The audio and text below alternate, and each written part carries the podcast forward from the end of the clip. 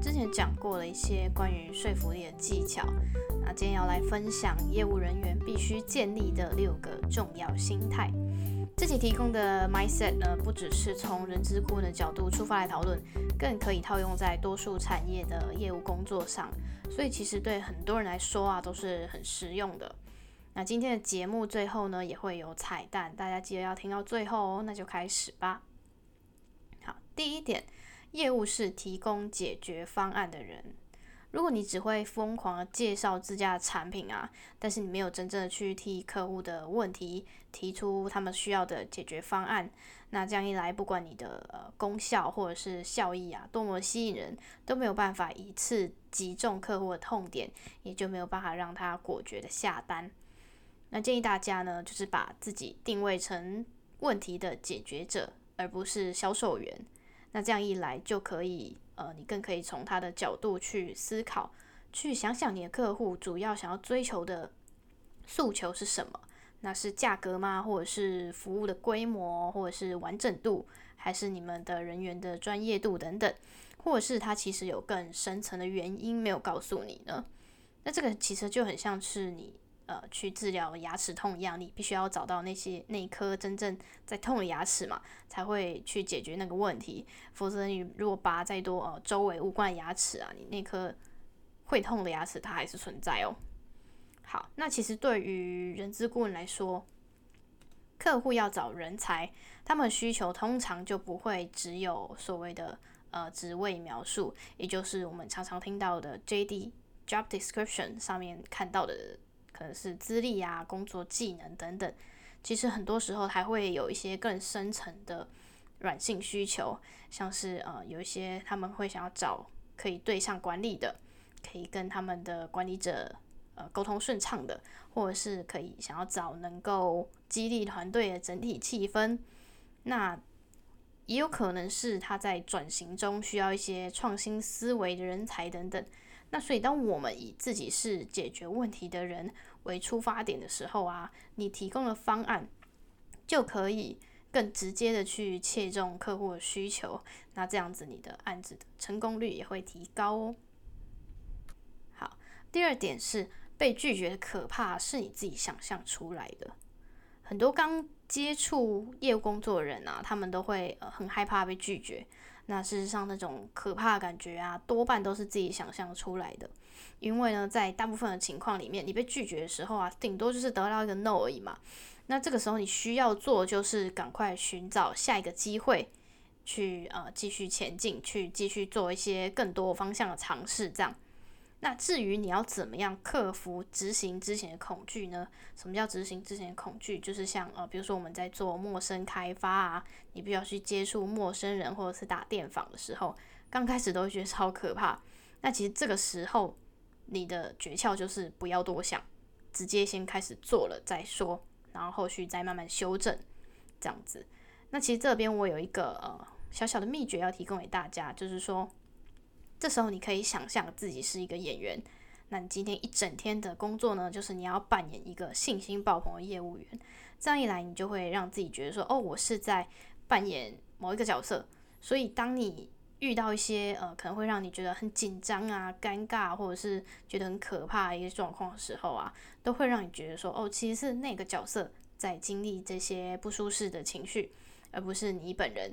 那这样子自然而然就可以减掉一些里面的不舒适感。好，第三点是牢记你的最终目标。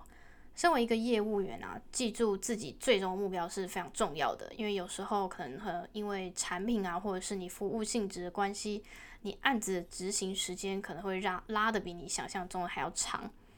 啊，举例来说，对于人资顾问而言啊，通常从呃前期我们跟客户去咨询他们的需求。然后开始搜寻、筛选人才、面谈，一直到把他送进企业里面面试，甚至到他的试用期结束，都是我们的服务期间。短的话呢，可能是差不多在六到八周之间；，那有时候难度更高的话，可能还会到三到四个月。所以呢，牢记你的最终目标，可以让你在呃推广业务的过程中啊，你更可以专心而且聚焦在你必须要做的事情上面，也比较不会。被一些太有自己想法的客户牵着走，这样。这是我们的的第三点，牢记你的最终目标。那第四点呢，就是你对人必须要有热情。虽然说我们在销售的可能是产品或者是服务啊，但是最后决定要不要下单的还是人哦。所以在沟通的过程当中啊，对于一些接洽你或者是呃他是最后决策的那个人啊，你如果去照顾他们的感受，这件事情是很重要的。像是在客户决策的时候，你要比他早一步先想到他可能会遇到的问题，或者你必须要呃尽你所能去消除对方的疑虑等等。那这个期间其实对一般来一般人来说是有一点烦躁的，你可能要花一些精力啊，花一些时间去多多的沟通，然后去达到你们的共识。所以说，建议大家对于与人沟通这件事情，要保有一定程度的热情，才不会常因为人与人之间的一些大小问题呀，去消磨掉你对业务工作的行动力。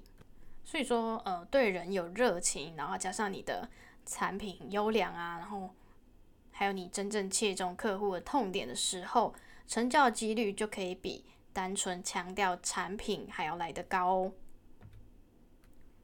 第五点是维持吸收新知的习惯。那吸收新知除了是呃不断学习啊，接收新的方法或者是资讯之外，它其实也可以是你对行业里面的消息掌握。就是对于客户来说啊，那个决策的过程，他常常会需要一些呃参考的资讯。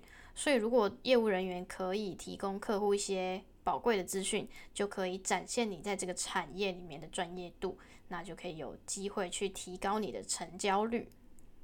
另外一个原因是，产品跟服务大部分都会随着时代有一些呃大小程度不一的一些更动。那行销或者是推广手法或者是工具啊，也更因为科技进步的关系，有一些很明显的改变。像是呃网络啊、社群媒体啊、数位行销这些东西的出现，就是一个很明显的例子。所以说，常常吸收新知，不只可以让你站在业界的前线，更可以让你适当运用符合时代潮流的工具，来增加呃你去拓展业绩的管道。这个是第五点。好，最后一点就是第六点，对于时间的敏感度要高。对于业务人员来说啊。时间的掌握尤其是非常重要的。有时候你的执行的时间如果拉太长，最后可能会慢别人一步。那有时候反而是你太过积极，你在一个短时间里不停的向客户去销售，去争取成交机会，那可能最后会引来一些反感。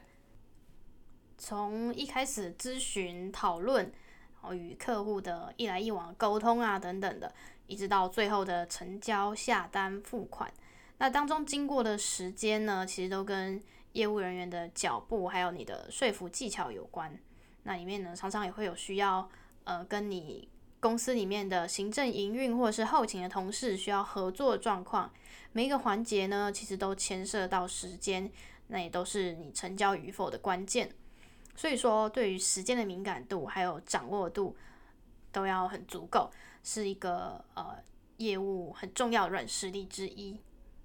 好，以上就是六个业务必备的 mindset，希望你都有记下来。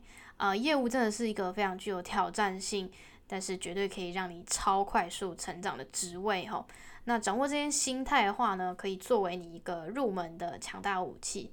今天也稍微提到一些呃关于人资顾问的工作过程，希望大家都有从里面得到一些东西。啊，最后要来讲就是今天的彩蛋啦。